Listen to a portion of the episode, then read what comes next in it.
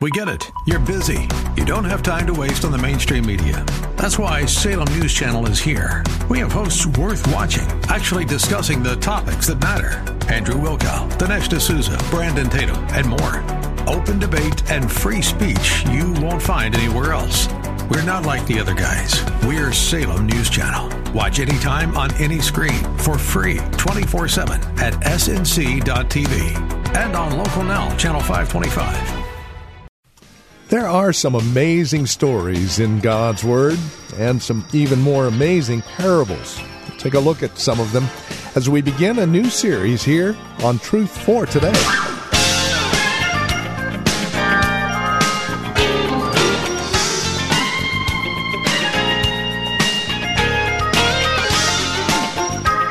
From Valley Bible Church here in Hercules. Hi, and welcome to the program.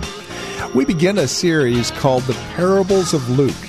We would invite you to join us today as we take a look at some of these stories and parables that are unique to Luke alone. We begin by looking at the anointing by a sinful woman. It's found here in Luke 7, verse 36 and forward. There is where we catch up with our teacher and pastor, Pastor Phil Howard, as we begin today's broadcast of Truth for Today. Now, one of the Pharisees invited Jesus to have dinner with him. So he went to the Pharisee's house and reclined at the table. When a woman who had lived a sinful life in that town learned that Jesus was eating at the Pharisee's house, she brought an alabaster jar of perfume. And as she stood behind him at his feet weeping, she began to wet his feet with her tears. Then she wiped them with her hair, kissed them, and poured perfume on them. When the Pharisee who had invited him saw this, he said to himself, If this man were a prophet, he would know who is touching him and what kind of woman she is, that she is a sinner. Jesus answered him, Simon, I have something to tell you. Now it's interesting that Jesus answers him. He hasn't asked any question. But because he is God and a prophet, he could read his mind without Simon even knowing it. And so he just says, he just says, Let me tell you something, Simon. Two men owed money to a certain moneylender. One owed him 500 denarii. A denarii was 18 cents. One denarii a day paid a Roman soldier and paid a farmer. So it's the average poor man's wage. So 500 days worth of wages. Whatever you make an hour, just take it out 500 days. But another just owed him 50 days worth of income. Neither of them had the money to pay him back. So he canceled the debts of both. Now, which of them will love him more? Which of them will love him more? Simon replied, and it's believed to believe reluctant. He knows he's being set up. He's just fishy. So some scholars think it's, it's a reluctant, he doesn't want to answer if he can get out of it. But come on, he's a Pharisee. He's got to know everything about the law and God. And he said, so he says, I suppose the one who had the bigger debt canceled. Ah, you have judged correctly. You get an A, Mr. Pharisee, whose very name and vocation meant the separate ones, the holy ones. Then he turned toward the woman. We never get her name. It's going to be wonderful to see how many people in the Bible weren't important enough to have their name given to meet them in heaven. It might be left that way because it might be your name. Then he, toward, toward, he turned toward the woman and said to Simon, Do you see this woman? I came into your house. You did not give me any water for my feet, but she wet my feet with her tears and wiped them with her hair. You did not give me a kiss, but this woman, from the time I entered, has not stopped kissing my feet. You did not put oil on my head but she has poured perfume on my feet.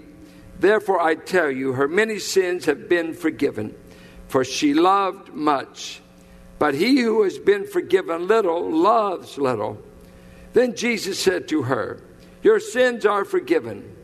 The other guests began to say among themselves, Who is this who even forgives sins? Jesus said to the woman, Your faith has saved you. Go in peace. What's very interesting about the narrative is back in chapter 20 or verse 7, 24, the debate breaks open about John the Baptist and his kind of ministry. Uh, if you grew up in strict circles in Christianity, John the Baptist is your kind of guy. He's your kind of pastor. Yeah, he doesn't drink, he doesn't smoke, and he's never seen with anyone who does. That's just the kind of a holy man you want, right? Yeah, well, that's what most folks want that I grew up with. Are you holy? Are you separate? We ain't supporting a pastor that, uh, you know, might play a friendly game of cards. No money involved. You couldn't own cards when I grew up. It was against, we were against that. We were for the John the Baptist. Wear a camel haired outfit, eat weird, look a little weird, and you were holy. And we want you for pastor, even if we do run to Reno. And then here comes Jesus, the prophet of all prophets, the man of all men. Uh, the, I mean, the God man has shown up, and guess what his style was? Verse 34 The Son of Man came eating and drinking. Now, do you think he meant water? No, everybody drank. No, no, he, he's drinking the real stuff. You know, first miracle turned water to wine, and we're still trying to figure out what wine means. Because if you're the John the Baptist crowd, it can't be fermented. So, no, no, my Savior wouldn't make anything that looked like gallo. Okay. You make wine mean what you want. But God knew what He meant when He gave the word. And then what did they say? And you say about Jesus, He is a glutton. The boy's always going to parties.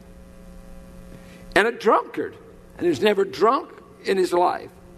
But just because he he drank wine. A friend of tax collectors. How dare him? He's a friend with known crooks.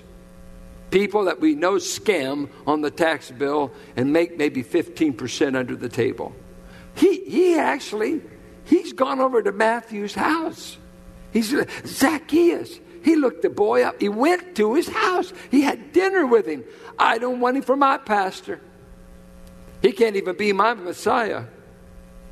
I don't like his style. And he actually runs with sinners. Then it says, Wisdom is proved right by his children.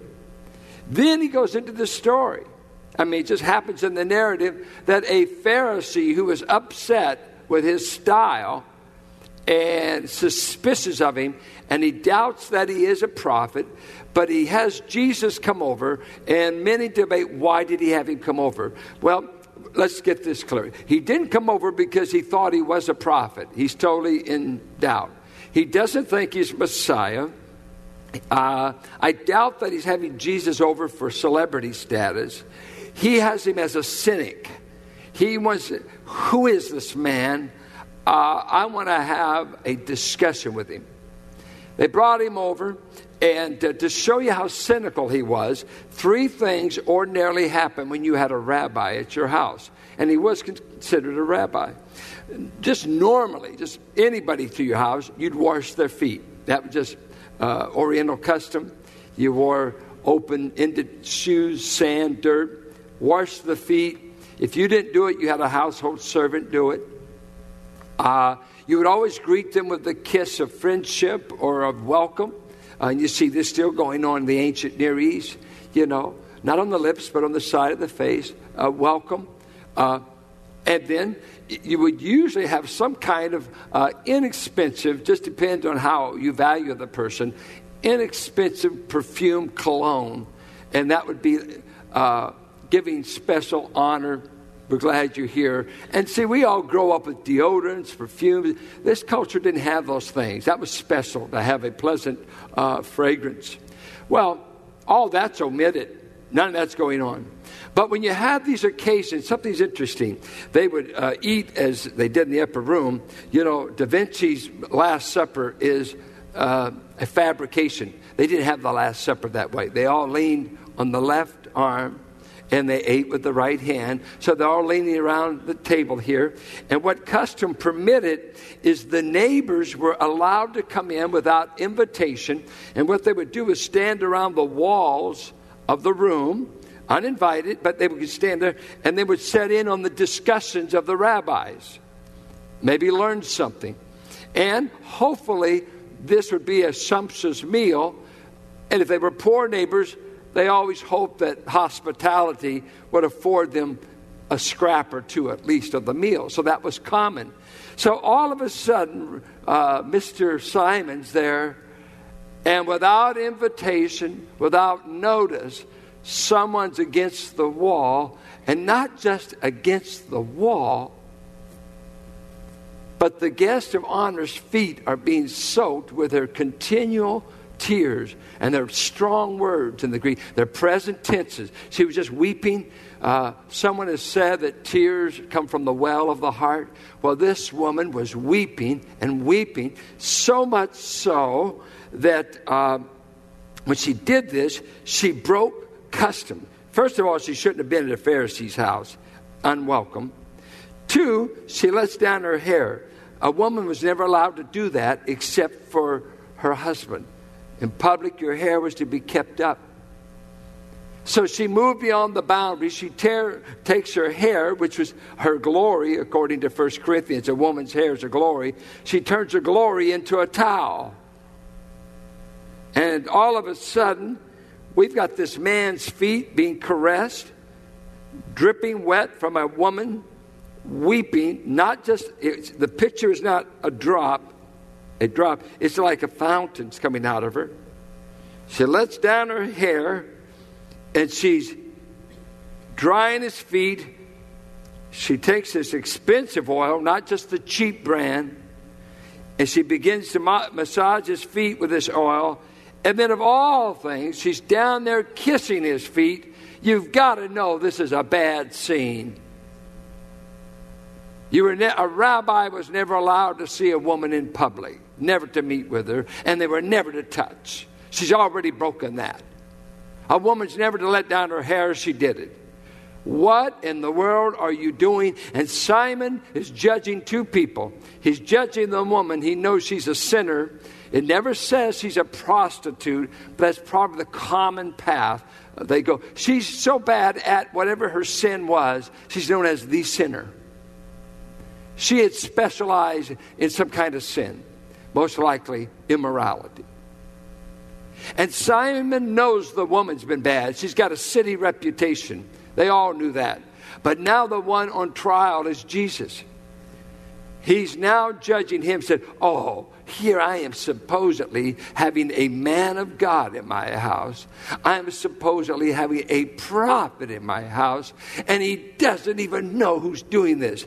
Doesn't he know he has a fallen woman, an immoral woman, who's breaking all propriety, touching him, uh, wiping his feet, pouring oil, kissing him? Who are, do, do you not know who is in here? You're no prophet. You can't be a man of God. Just the way you're opening up to this woman, this is too central. Something is wrong. Well, what was wrong with Simon? And Jesus, being the prophet, he said, uh, uh, You know what? Uh, I'm going to do something for you, Simon. Uh, I want to ask you uh, just answer this question. It's not really brilliant. And the rabbis did this all the time, back and forth, hard sayings. Just tell me this. Uh, a money lender comes to two men. He's going to foreclose on their houses because one owes him 50 days worth of wages and the other owes 500 days worth of wages. And guess what the money lender does? What? He forgives both men, paid in full, not going to take your house, paid, bankruptcy clear. I just want to clear you of it. Both of you. You're cleared. Yeah? Who do you think would be the most affectionate towards the moneylender? He puts it together. Well, I suppose the one forgiven the most. Jesus said, Good, you, you got it, you got it. Then, without even going any further, and he just says, You know what? The only one in, in this room that acts grateful is this woman. The only one showing gratitude and devotion to me is this woman. And you know why she's acting this way? She has been forgiven, first of all. Two, she obviously feels she's been forgiven much. And the way she demonstrates she's been forgiven much is she's going to love much. And you, Simon, have done nothing towards me because you haven't been forgiven. And you haven't been forgiven because you don't think you need forgiveness. You think your religion has answered every question. You're a self righteous man that has never come before God and said, I am a sinner. I have a debt I cannot pay. I need grace that I cannot earn. You're in the religion business, but you have never been forgiven by God showing that you go to hell full of religion. Matter of fact, you might be the pastor of the church. It's easy to be a pastor of a church in America. When the Bible is not believed and Jesus has not taught us the way, there's many a man going to hell straight from the pulpit because he doesn't ever believe anything to get him to heaven. He's just in the religion business. There's thousands of them. And there's thousands on our pews that have never got into uh, this gratitude business and get carried away with Jesus. They've never had that. You know why? They've never been forgiven. You can't love Him until you let Him forgive you. You have to let Him forgive you. See, the two men here, we can get caught up with one will love greater because he's been forgiven more. But remember, both were in debt, both were bankrupt. And I think of uh, different people. I married, uh, let's say, uh, I'll do it just for illustration, uh, so it won't be picking on you. Uh, I married a woman forgiven 50 days worth wages. I felt I owed 500 days worth. Now, I was really terrible sinner. I got saved at 14. You know how many banks and how much prison time I've done. But you know what? When we talk our lives, she was forgiven little. She was only eight years old. Not a whole lot to forgive an eight year old, but she was in debt. She couldn't go to heaven on her own. And she came to Jesus. But you know what? When you're bankrupt at 50 days worth of wages, you feel as desperate as it doesn't matter how much I owe. I just owe a debt I can't eliminate. I want out of debt. I need someone to forgive the debt. And she went to Jesus at eight years of age. I came to Jesus at 14, and my, uh, for whatever reason, I felt like the worst sinner in the place that night. I've always felt the thing that qualified me to pastor such an honorary congregation is I'm the biggest sinner. I've always felt that. Because I know what I would have done. And I know many things I would have done had God not prevented me. So I didn't do it because I was great. I was doing it because God's hand was on me. And He can get a chokehold on you where it's kind of hard to do some sins. So I would have done a lot more. So I give myself credit for what I would have done had He not called me into the bank and says, The bank of heaven says, We want to forgive you everything you owe the bank. How could that be? Well, the owner's son has said he'd pick up all your debts, but it will cost him his life on an old rugged tree. But I have to say this being in church for these many years, being in the camel hair ministries, and the locust teeth kind of people, you can't tell when they've eaten locusts, it looks bad. But rugged, straight arrow Christians love Jesus with all their heart, don't mess. They're so godly.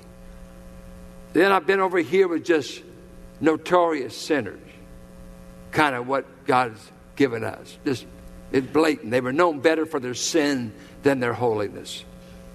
I went to a conference one time and I wound up writing back with a pastor. And this conference was for large churches. They'd made a mistake and invited me. We were about 500 then. I didn't tell them, just went to the conference, had a great time. We're writing back, and this guy pastored a large Calvary chapel in Southern California. And we were talking about church and staffing, that type thing. And uh, uh, I said, Well, how do you staff in your church? He said, I always look for the worst sinner that's ever been out there that got saved because I don't want any Pharisees on my staff. He said, You see, I grew up on the beaches of Southern California. I slept with everything I could sleep with. I snorted everything you could snort. I drank everything you could drink. I was hell driven, sex driven, used girls, abused it. And then God saved me. I wound up in a Calvary chapel, kind of a halfway house. God saved me to the bone, forgave me my sins, gave me some morals, gave me a reason to live. I want to reach the kind of kids that I was, and I don't need any self self righteous Pharisees. And I don't need people who don't think God can stoop that low. I said, other words, you don't need any John the Baptist on the staff. Right. I need the Jesus model. Those that a good raw boned sinner looks good. They're not even uptight about it. Oh, that's what I would be doing. That's the way I lived. And, oh, you know, and I'm going to say there's a lot of sins that have been done out there that don't even appeal to me. But in your heart, there's people who just says, oh, I, if, if I didn't do it, I could have done it, and I could love you in spite of what you did. Because you're still as much in debt one way or the other as I was. Spurgeon talks about preaching in churches where people seem to be little forgiven. He started his church, well, he was in a church in the slums of London. But he said, when I preach around, I wind up in these churches where they were little forgiven. He said, it is a death experience. Uh, there's no enthusiasm in the singing. Uh, everybody is lukewarm, cold, and critical. And uh, they couldn't sing Amazing Grace with any meaning because they didn't need much grace. They were, they were almost there anyway. You know, they, God just gave them a little push and they made it into heaven. He said, I preached to great sinners, large sinners. I preach to the fallen people of London in the red light district. I preach to slum dwellers. I preach to drunkards, and I see the grace of God overwhelm them, and they never stop singing. They never stop praying. They never stop giving gratitude. They never stop kissing His feet and weeping that God could forgive them. Moody used to was holding revivals. He, of course, he pastored in Chicago, and I just read his sermon on this, and he tells how a prostitute wrote him uh, after one of his crusades because he's always talking about the men that got saved and they left the brothels and they left the red light district and they did this. And this prostitute wrote him a letter, and it's in his sermons. If you want to know the book, I could tell you. And she writes him a letter. She said, Mr. Moody, I hear a total bias in your voice against all of us who make our living in the brothel. You tell about the men who got saved and who left behind. But what about all of us lust, sin satiated girls that never got out? You never seem to say anything about how the grace of God could save the girl that satisfied his lust in a night, who sold our body to make enough bread to feed our illegitimate children. Why do you have such a bias against us and you brag so much on the men who left us? Is there no grace for fallen women? Well, Mr. Moody took the challenge. He promoted a big conference right there in Chicago, invited women. He brought all the women that he sent to the brothels in the red light district, invited every fallen woman he could, and he preached about Luke 7. That it's an interesting sequence.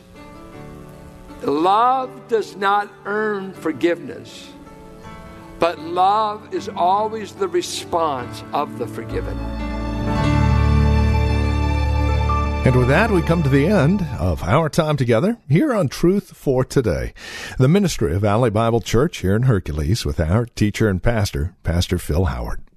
As we close out our program today, we would invite you to contact us. Let us know how the broadcast has encouraged you, has ministered to your walk and relationship with Christ.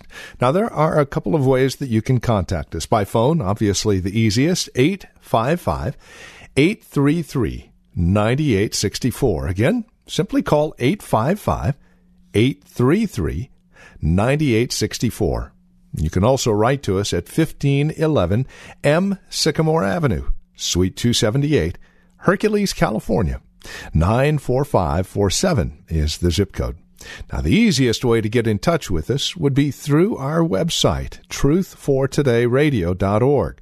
Now, as you stop by, you'll be able to drop us an email, but then take advantage of the many resource materials we have available, again, there at truthfortodayradio.org. You'll also be able to find out more about Valley Bible Church here in Hercules, who we are, what we believe, worship times, directions, and the like. Again, truthfortodayradio.org, or again, simply call 855 833 9864. Would you also bear in mind this radio broadcast is available through listener support? As you link arms with us financially, we are able to continue the ministry here on this radio station. So please consider that as you contact us. And then come back and join us next time for another broadcast of Truth for Today with Pastor Phil Howard.